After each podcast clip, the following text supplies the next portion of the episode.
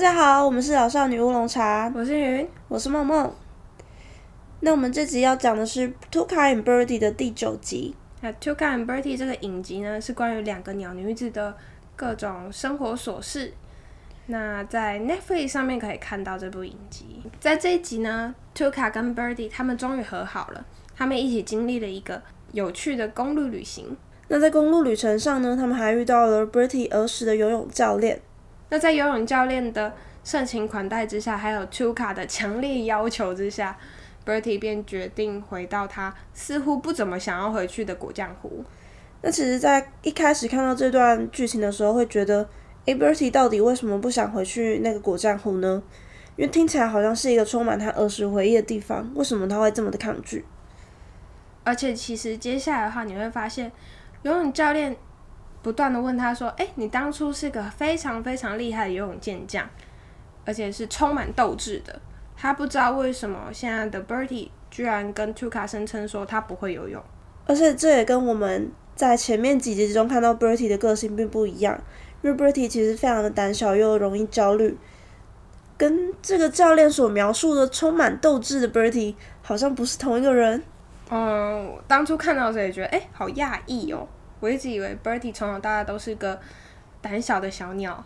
嗯，那其实呢，在这趟果酱湖之旅当中，也揭露了 Bertie 他小时候的伤心往事。Bertie 他小时候，在他十二岁的时候呢，他其实受到了果酱湖的救生员的性侵。当时呢，Bertie 他一心想要从果酱湖的岸边游到湖中的一个花生酱岛。那他在积极训练的一个早晨。他来的比教练还要早，就只有他和救生员两个人。救生员一直夸奖他说：“哎，你游的真好，真不像一个十二岁的小女孩。我想要给你看一个东西，你跟我一起过去看看好吗？”于是悲剧就发生了。那 Bertie 他在把这个成年往事，他告诉了 Tuka，终于在这个时候打破了心结。因为这件事啊，在影片中看起来他是没有告诉过任何人。毕竟他跟 Tuka 都成为室友这么久。应该有超过十年吧，他都没有跟 Tuka 讲过。听起来他的游泳教练也对这件事完全不知情。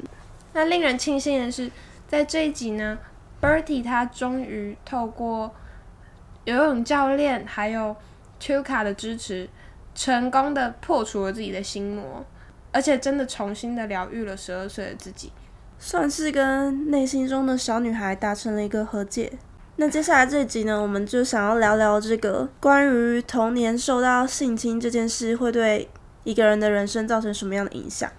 对，因为当初我跟梦梦在看完这个影集，我们在讨论的时候，我们会觉得，呃，会不会动画有点太超过？感觉好像是把整个角色的个性通通都归咎于他当初小时候受到的创伤。因为其实这整部影集当中，并没有提到 Bertie 的家庭背景，而且也没有提到他小时候发生的事。关于他的性格为什么会这样，好像就只有这件事可以拿来解释。嗯，所以我们当初在看的时候就觉得，嗯，有一点点不合理。因为在这部影集中，Tuka 的个性跟他的小时候是密切相关的，算是。把图卡的家庭背景交代的很清楚，因为他父母早逝，而且姑妈好像也没有给他太多的爱，就是在姑妈那种非常贬损的言语环境下长大。那同时他又跟他的兄弟姐妹感情好像也不是特别好，那你大概就可以理解为什么图卡他现在的状态是这样。可是 Birdy 的话似乎就没有那么多琢磨，感觉他就是天生这么胆小。而且剧中一直强调他非常胆小又非常焦虑，常常把剧情的重点刻画在这部分。那唯一导致 Bertie 这个个性的原因，难道就只有因为他小时候被性侵这件事吗？对，我们当初就觉得很疑惑。那为了这一集呢，我就去查了一些相关的资料，结果发现性侵这件事情，尤其是在儿童时期。它的影响其实比起动画所描述的还要多更多。那我查到资料呢，他是在说儿童时期受到性侵的小孩呢，所谓的儿童是在讲说十八岁以下，他们受到性侵，他们的青春期可能会比别人来得更早。青春期指的是生理上还是心理上？生理上的。呃，如果是说十岁、九岁更小的年纪，甚至是十二岁好了。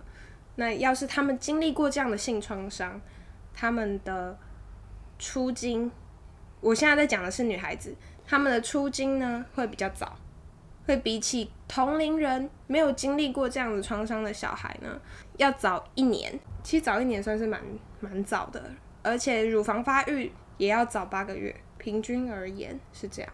也就是身体发育会更早。没错。那呃，除了比较早熟以外，还有什么样的影响呢？其实性创伤这件事情还会影响到的层面很多。比方说，你要是曾经经历过性创伤，在儿童时期的话，你有更高的几率会处于慢性忧郁的状态，或是有这样的征兆。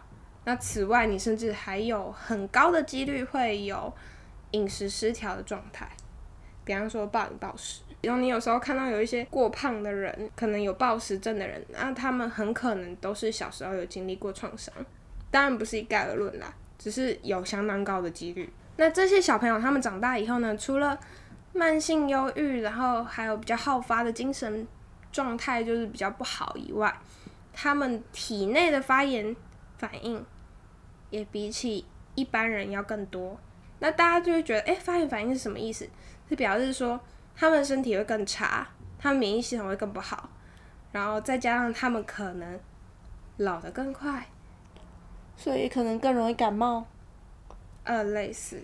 那这些它其实是非常非常长远的影响，而且它是影响到持续你一生的状态。所以如果后来有经过一些治疗，可能也。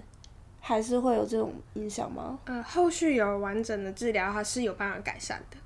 可是很可惜，就是现在的状况，很多的受到性性侵害的小朋友，其实他们都没有办法好好的被疗愈，或者是说被治疗。因为大部分人，其实老实讲，父母有时候，我们我们常常会听到一些故事，就是父母可能会大事化小，小事化无，就假如没这件事发生。对。那其实这种事情，我们也是常听到身边可能会有一些朋友会发生类似的事件。呃，像我的学姐呢，她小时候就受到她的亲近的长辈不断的性骚扰，一路到了高中。那她告诉她的父母，但是也并没有受到支持，反而是想要装没事。那这件事情呢，当然会心灵造成很大的影响。那这也是相当大的阴影。那过年期间，他甚至也不想要回老家，然后甚至会被其他亲戚说：“哎，你怎么不回老家？你这样是很不孝啊之类的。”可他们都不知道事情的全貌，那这个伤口一定就会一直留下来，因为没有什么人可以愿意去抚平。那其实我觉得类似这种事，可能在我们身边也时常发生，而且在现代社会的。观念之下，可能这件事情太禁忌了。目前就是受害者会很难说出口，因为他们说出口很有可能得到的并不是支持，而是说，嗯，是不是你哪里做的不好啊？就原谅他，啊会不会是你穿的太暴露啊？对，我觉得超火大的，因为我常常看到有一些新闻，他们很多人甚至会怜悯加害者，这件事情我很生气。他们会说，你为什么？像之前我忘记是看哪个新闻，反正也是女生被性侵，然后男生他是高材生，然后前途一片光明，然后他们就说你不要这样告他，这样子他的一生就被你毁了。对啊，怎么不想是那位加害者自己做了什么事？而且受害者的一生也被毁了，好不好？Come on，啊，超生气。对，嗯，因为我觉得现在受害者如果说过我曾经发生过这种事，那别人就会帮他贴一个标签说，哎。这个人曾经被怎么样怎么样？那他是不是不干净啊？或者是他是不是很放荡啊？甚至说他很脏。我最受不了有人就是说这个女生很脏。有些男生他们白人长就没关系，可能女生的话只是经历过，而且甚至是他非自愿，然后别人就要说他脏，然后甚至觉得他变得可侵犯，就是还蛮莫名其妙的。就在现在社会氛围下，这件事你还没办法很好的发生，而且就算要告的话，你的取证也非常困难。没错，你还要留下人家的精液，然后你还要及时去验伤。那同时呢，你还要去跟检察官或者是说警察详细说明这整个流程的经过。然后甚至还有可能说，那你为什么不反抗之类的？你为什么当初要同意？可是其实有很多的性侵害都是自己很相当亲密的人发生的。有些研究又显示说，对儿童来讲的话，你最该防范的可能不是陌生人，而是。家里亲近的朋友或者是长辈，因为性侵的加害者中有相当高的比例，其实都是亲近的人跟熟人。就如果是陌生人，反而几率会比较少。通常这种事情就是基于一个信任，然后所以就会有所疏漏。像影集中，Bertie 也算是受到熟人性侵，因为那是每个暑假都会出现的救生员。对，而且还曾经称赞过他，所以算是一个他相当信任的大人。但是就是这样的大人，让他放松了戒心，导致悲剧的发生。而且大部分的小孩其实是相对信任大人的，就他们可能会觉得，哎，大人说的都是对的，那他说什么我可能要听话。有时候你就会觉得不乖，其实也是一种。优势。那看完之后，你当然就会觉得，在这一部影集里面，其实这一段是很伤心的事情。那我们或许会觉得，性侵害这件事情呢，其实只是仅止于个人的危害。但是事情真的不是这样的。研究有发现，从美国来看的话，关于儿童的性侵害案，它所引发的犯罪事件。因为这个小孩可能就被性侵之后，他可能就走走偏了，偏对。那或者是说他后续的医疗处理以及健康问题，还有你要特地的给他做教育或者是治疗，那这些呢，其实如果都算进去，那这些社会成本呢，其实算起来，对美国来讲，一年的话会花费九十三亿。这么多，对，很难想象吧？可是这个就是，这整个社会没有被导正的话，我们每年就是会流失这么多的金钱，然后为了去弥补这些伤害，这听起来是一件很令人心痛的事情，而且它是会影响到整个社会的。那在那更不用说，就是受到伤害的那些人，他们可能除了我刚刚讲的，就是精神状况，他们甚至也有自杀、自杀的倾向，那会更容易有忧郁症。对，那这些造成的相关的社会问题跟社会资源，那都会非常非常的耗费。那只是因为我们坐立旁观，我们没有再去管，我们也不愿意帮忙发声。因为一旦愿意发声，就像是前面几集 t u k a 帮助 Bertie 大声指出 Drake 的，就是那攻击同事的性骚扰一样。要是有人愿意站出来，或许受害者就会少一个，或者是受害者更能够说出自己的受害经历，那可能加害者也更容易被抓到。那其实 Birdy 他也有讲到，他只要一受到别人的性骚扰，他就会立刻僵住，没有办法反应，呆若木鸡是这样用吗？可以怎么说？就像是在上一集，他明明知道西点彼得曾经对他性骚扰，而且西点彼得也对他的实习生这么做，Bertie 却没办法阻止他，也没办法提前提醒那个实习生。我觉得那个是恐惧所造成的，他打从心底就害怕这件事情，而且他觉得可能没有人愿意支持他，他甚至怕被舆论，还蛮容易怕被舆论的，就是在受害当下你要立刻指出来，其实蛮不容易的。我觉得如果是我，我会傻眼，因为光是被性骚扰我就傻眼了，我就会傻住了。对啊，就是觉得怎么会发生这种事？这件事是真的发生了吗？对，就会不敢相信，想说我到底刚刚经历了什么？然后要当下立刻阻止，我觉得其实是很困难的。那在这部动画影集里面的话，Bertie 他并不太像是典型的儿童性侵的受害者，他没有那么典型。主要是从研究来看的话。Bertie 应该会有很高的几率是慢性忧郁，而且他可能会有创伤后症候群，就是 PTSD。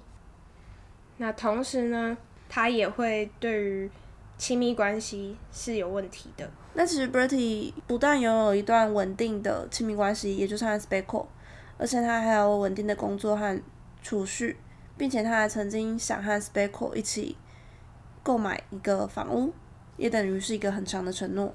虽然这些呃还是有一点小问题在，因为像他就不断的挂 Speckle 前来关心的电话，而且甚至是要过夜也不打算主动告诉他，然后遇到烦心的事情他也不愿意告诉 Speckle，明明是他打算共度一生的伴侣，嗯，那他同时也有一些很严重的焦虑症，也就是说，可能一般儿时受到性侵会有更严重的症状，那 Bertie 或许是有经过治疗，或者是说他有比较多的支持。对，或者是他的家庭对他还蛮支持的，所以导致他现在其实状况还算稳定。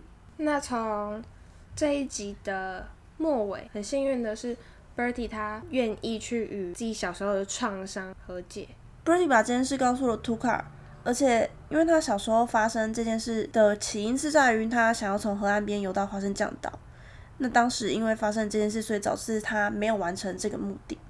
那他告诉图卡之后的第二天，他就自己从河岸边开始游到花生酱岛，而且他的朋友们像是图卡和他的教练都非常支持，他们一看到 Bertie 游出去，就立刻搭上小船，在一旁支持他，为他声援，加油。那我觉得这一段其实蛮感人的，因为他其实就在隐喻一个人如何抚平自己的创伤，如何战胜自己过去的伤痛经历。那我觉得有一段很感人是，当 Bertie 他中间有一段支撑不住的时候，他沉了下去。那在那里，他遇到了十二岁的自己，那个穿着红色泳衣，一心想要奋力游过去的自己。可能那个自己正在哭泣，对那他遇到那个自己，并且给当时的自己一个拥抱，让他走出了这段阴影。那同时，Birdy 的游泳教练跟 Chuka 呢，也一起帮他加油，甚至还 carry 了一段。对，让 Bertie 到最后总算游完全程，成功抵达他的花生酱岛。这也算是完成他小时候一个未尽的梦想，并且有点算是跨过那个难关的隐喻。那还有一个我觉得很棒的地方是，当 Tuka 他到了果酱湖，他遇到了 Birdy 的游泳教练跟他的伴侣。那他的伴侣是只猫头鹰，笑声总是呼呼呼的，超可爱。那他很擅长去做一个嗯蛋壳的小装饰吗？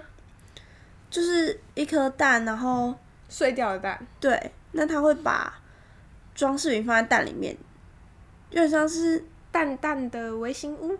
对，那 Chuka 表示说他超级喜欢，那对方就问他说：“诶，我可以教你啊？”可是 Chuka 却说：“我其实不是个擅长坚持的人。”可是他却在 Bertie 跟 Chuka 坦诚自己儿时创伤的时候，Chuka 说：“我绝对不会放弃你，我唯一可以坚持的就是你，还有 pizza。”超感人的啦！真的，真的就是他们友情很感人。嗯，就是彼此都有创伤，然后跟各式各样的缺点，可是他们却还是可以包容对方，而且为对方加油。就是让他们的友情持续走下去。嗯，其实，在生命当中有一个很好的朋友，一直可以互相支持，应该是一件很棒的事，我觉得算是很幸运的事欸。还蛮难得的。嗯，那关于那个蛋壳雕饰呢？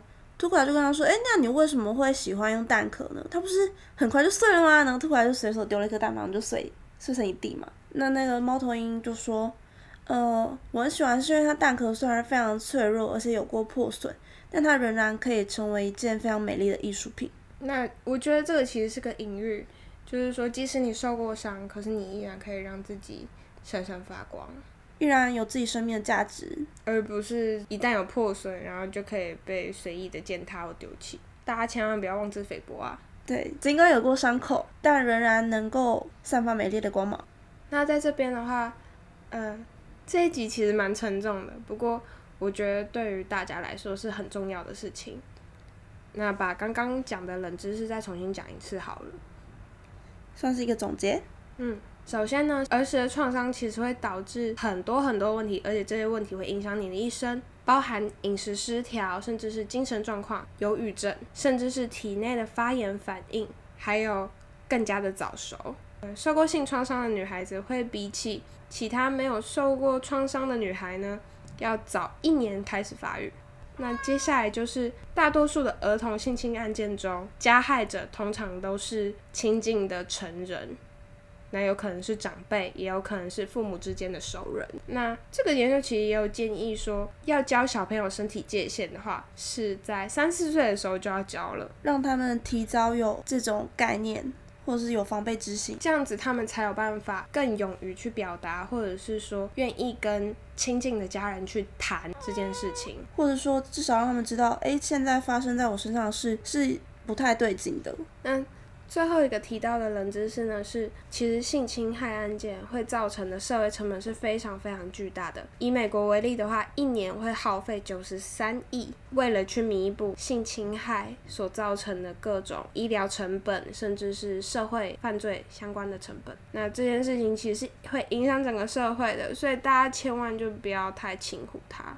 那其实童年创伤会影响人的一生。那希望大家呢可以更加敏感。或者是说可以告诉周边的人或者认识的人关于性侵害相关的一些知识，或者是帮助那些曾经受过性侵害的人，而不是嘲笑或者是忽略他们。就是多付出一点关心，或者是真的遇到类似的事件，也能够寻求帮助。对。啊，好沉重。就是。